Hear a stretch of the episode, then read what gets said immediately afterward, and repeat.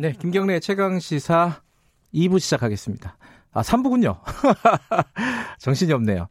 어, 3부 시작할 때 이 어, 뭐죠? 이 백그라운드 뮤직 BGM이 뭐 하나 나왔는데 오늘 왜 안 나오는가 궁금하실 분도 있겠습니다. 이 지금은 을밀대 시간입니다. 을의 목소리를 통해 함께 사는 세, 세상을 생각하는 시간. 안진걸 소장과 함께 하는데 지금 안 왔습니다. 그래가지고 어, 저 혼자 해야 될까? 전화 연결을 한번 해보겠습니다. 어디 계신지. 안진걸 소장님 연결돼 있습니까? 여보세요? 아, 여보세요? 아, 아이고, 어. 이게 바뀌었군요. 네. 아, 아, 예. 아니, 죄송합니다. 이, 아, 저는 저기 안진걸 소장을 전화 연결하자는 뜻으로 받아들여가지고, 이재갑 교수님이 나와 계셨군요. 아이고, 아, 예. 청취자 여러분들 예. 죄송합니다. 이게, 그, 바뀌었습니다. 그래가지고 이재갑 교수님은 어떤 분이시냐면요. 아이고 여기부터 설명을 해야 되는구나. 한림대 강남 성심병원 감염내과 교수님이십니다. 어, 저 전화가 좀 이상하네요. 아, 예. 여보세요? 예, 예, 예. 예. 잘, 잘 들리시죠? 예, 잘 들립니다. 아, 예. 예. 이재학 교수님 저희들이 연결한 거는 흑사병 때문이에요. 이 중국에서 흑사병, 중세시대 유럽을 공포의 도가니로 빠지게 한 흑사병이 중국에서 최근에 발생했다. 그래갖고 어, 걱정하시는 분들이 많습니다. 이게 일단 흑사병이 그렇게 어, 무서운 병입니까? 사실 흑사병이 치료제나 이런 게 없었던 중세 시대에서는 뭐 네. 2억 명 이상이 감염되고 뭐 몇천만 명 이상이 사망했었던 그런 이제 놀라운 세균이었긴 했는데요. 네. 그리고 사실 19세기 말에서 20세기 초까지도 흑사병이 뭐 중국이나 유럽에서도 많이 발생했고 아프리카에서도 많이 발생해서 많이 사망을 했었던 질병이긴 한데 네. 지금은 이제 항생제와 같은 치료제들이 잘 발달돼 있어서 우리가 생각했던 예전에 우리가 뭐 소설에나 봤던 그 패스트의 상황하고는 좀 다른 상황이긴 합니다. 근데 이게 흑사병 병이 옛날에 뭐 중세 시 말씀하신 대로 중세 시대에 있었던 병이고 최근에는 거의 없는 병이 아니냐 이렇게 생각했는데 뉴스를 보니까 그렇지도 않더라고요. 간혹가다 네, 이게 세계적으로 조금씩 조금씩 지금 발병하는 병이더라고요.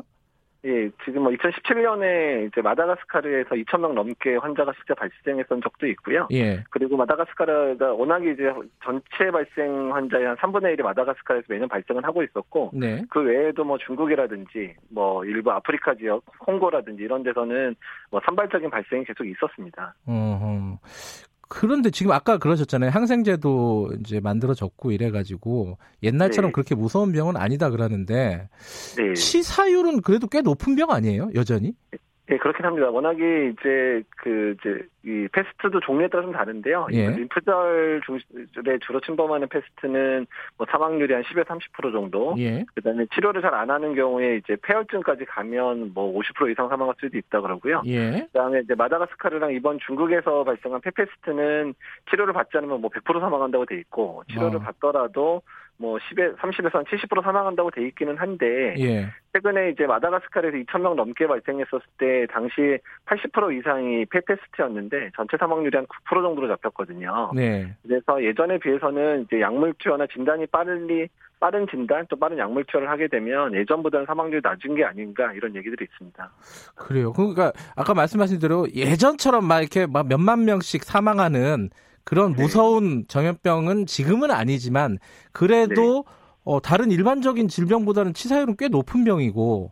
네. 근데 아까 말씀하셨잖아요. 항생제도 만들어졌고 그런데 왜 그렇게 아직도 치사율이 높아요? 어, 그러니까 이제 페스트 자체가 특히 네. 폐페스트 같은 경우에 이제 발병하고 나서 네. 하루나 이틀 내에 치료를 받지 않으면 아주 급격히 나빠지는 형태로 진행을 합니다. 네. 그러다 보니까 이제 조기 진단이 잘 되지 않는 국가들, 그러니까 특히 이제 의료적인 그런 부분들이 좀 미약한 그런 아프리카나 이런 국가들에서 음. 주로 환자가 발생하다 보니까 네. 전반적인 사망률이 좀 높게 측정되는 가능성이 좀 높고요. 아하. 그다음에 이제 이 쓰는 항생제를 예방적으로 그러니까 노출된 사람한테 예방적으로 쓰면 발병도 줄일 수 있다고 돼 있는데 네. 이런 노출자 관리도 좀 잘 안 됐던 게 아닌가 생각이 음. 듭니다.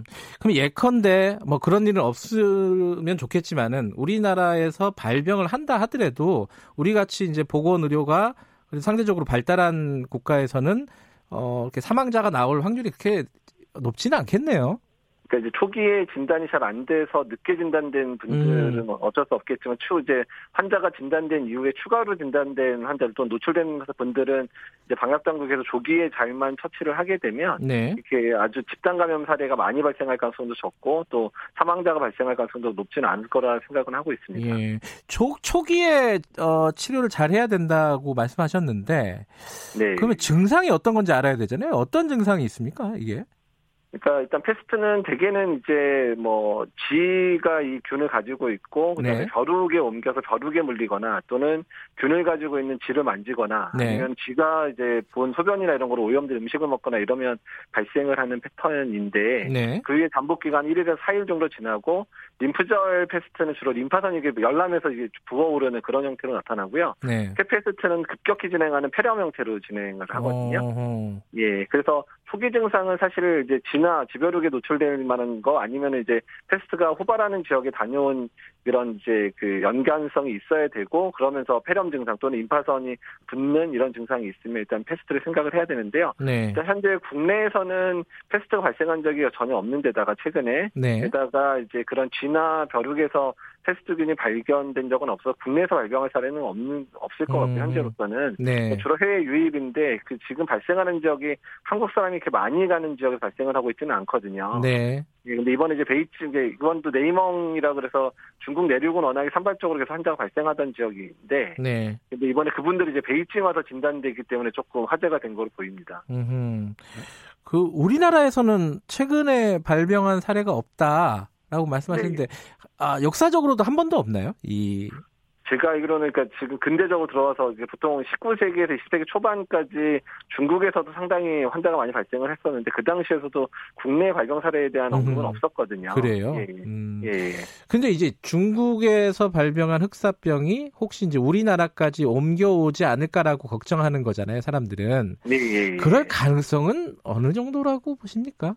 그 일단 지금 이제 베이징의 한복판에 있는 병원에 이제 환자가 두 명 입원을 한 상황이기 때문에 네. 혹시라도 그 환자가 병원에 입원하기까지 노출돼 있는 사람 중에서 환자가 발생할지 여부가 사실 중요한 포인트가 될 것 같고요. 예. 다만 중국이 두 명 진단하고 나서 노출된 사람들에 대한 역학조사를 해서 이미 노출자들에 대한 이제 그 감시를 이제 시작을 한 상태여서 네. 만약에 추가적인 환자가 없다면 뭐 베이징 안에서도 뭐 확산이 안 되는데 국내에 들어올 리는 전혀 없는 거고요. 음흠. 혹시라도 추가 환자가 있다면 그 상태를 면밀히 주시를 해야 될 상황이긴 합니다. 네. 아니 아프리카 돼지열병이 중국에 발병했을 때 어, 네. 한국에 들어오기가 좀 쉽지 않다라는 예측이 있었는데 들어왔잖아요. 그래서 좀 걱정이 되더라고요. 아, 아프리카 돼지열병은 좀 상황이 좀 다르고요. 그래요? 일단은 음. 북한에 이미 들어왔기 때문에 국내에 언제든 들어올 수 있을 거라고 음. 예상을 했었던 상황이고 예. 패스트 같은 상황은 일단은 뭐 중국 내 발생을 했지만 일단은 베이징 안에서의 그 방역 상태가 잘 이루어져야면 음. 어쨌든 저희가 조금 안심할 수 있을 것 같고 앞으로 한 일주일에서 2주 사이가 저희들이 면밀히 관찰해야 될 시기로 보입니다. 예. 그러니까 너무 걱정할 필요는 없다 이런 말씀이시네요. 네, 예. 근데 이게 점염되는 게요. 아까 뭐 쥐나 벼룩 네. 이런 걸 통해서 점염된다고 했잖아요. 네. 예. 사람과 사람끼리도 점염이 되나요? 바로? 아, 예. 그러니까 기본적으로 사람이 걸릴 때는 쥐나 벼룩한테 처음에 걸릴 수는 있지만 네. 사람에서 발병 패턴이 페페스트로 진단되면 이제 그 침방울로 인해서 그 세균이 침방울과 같이 날아가면서 이제 호흡기로 전파가 가능해지거든요. 그래서 예. 페페스트가 이런 방역에서는 가장 중요하고 또 가장 잘 조정을 해야 조절을 해야 되는 그런 형태의 페스트입니다. 음, 그 흑사병을 예방하는 방법이 있나요 혹시? 어, 일단 현재는 백신은 이제 일부 국가에서 좀 나왔던 적이 있긴 하지만 현재 전 세계적으로 이용할 수 있는 백신이 있는 것은 아니고요. 예. 그리고 이제 저희가 치료제로 쓰는 항생제를 노출된 사람한테 이제 예방적으로 투여를 하면 발병을 예방할 수 있다고는 돼 있습니다. 아, 그 아, 백신이 있긴 있는데 그게 뭐 무슨 일반적인 질병 많이 걸리는 질병처럼 예방적으로 모든 사람들이 맞거나 이러지는 않는 거죠? 왜냐하면 이제 전 세계적으로 발병하는 사람이 연간 만 2천 명 내외밖에 안 되기 때문에 음흠. 그래서 아직까지 그런 백신에 대한 필요성을 많이 느끼지 않기 때문에 네. 뭐 일부 개발은 된 적이 있지만 전 세계적으로 사용할 만한 수준 정도로 연구가 이루어지는 않았습니다. 예. 근데 우리나라 분들도 중국에 여행을 많이 가시잖아요. 네. 예, 예. 중국에 가면은 좀 주의해야 될 점 이런 게 좀 있을까요? 뭐 현재로서는 뭐 베이징 여행을 가지 마라 뭐 이런 얘기를 할 상황들은 아, 그런 상황은 아니고 예, 예. 네, 아니고 다만 예. 이제 중국의 내륙 주 약간 좀 험한 지역들이긴 합니다. 내륙 지역에 해당되는 중국의 초원지대라든지 내륙 지역에서 가끔 이제 풍토병 형태로 페스트가 발생을 하기 때문에 네. 어떤 뭐 탐사 취재를 간다든지 탐사 여행을 가시는 분들 같은 경우는 지역의 발병 현황을 확인하고 여행을 가셔야 되고요. 그다음에 아프리카의 콩고나 마다가스카르는 이제 상시적으로 환자가 발생하는 지역이기 때문에 네. 다만 그 국가들은 국내 거기 거주하는 교민들은 100명 이내와 적은 숫자기는 한데 네. 거기에 뭐 봉사 목적이라든지 아니면 뭐 업무 목적으로 방문하시는 분들은 이제 그런 호발 지역에 대한 정보를 좀 챙기고 가시는 게 좋을 것 같습니다. 알겠습니다. 어, 일단은 너무 걱정할 필요는 없고 다만 어, 여행 갔을 때 조금 조심하자. 뭐 이 정도로 청취자분들은 알고 계시면 되겠네요. 예, 그렇게 되면 될 것 같습니다. 예, 아이고 오늘 친절한 설명 감사드립니다. 예, 감사합니다. 네, 이재갑 한림대 강남 성심병원 감염내과 교수님이었습니다.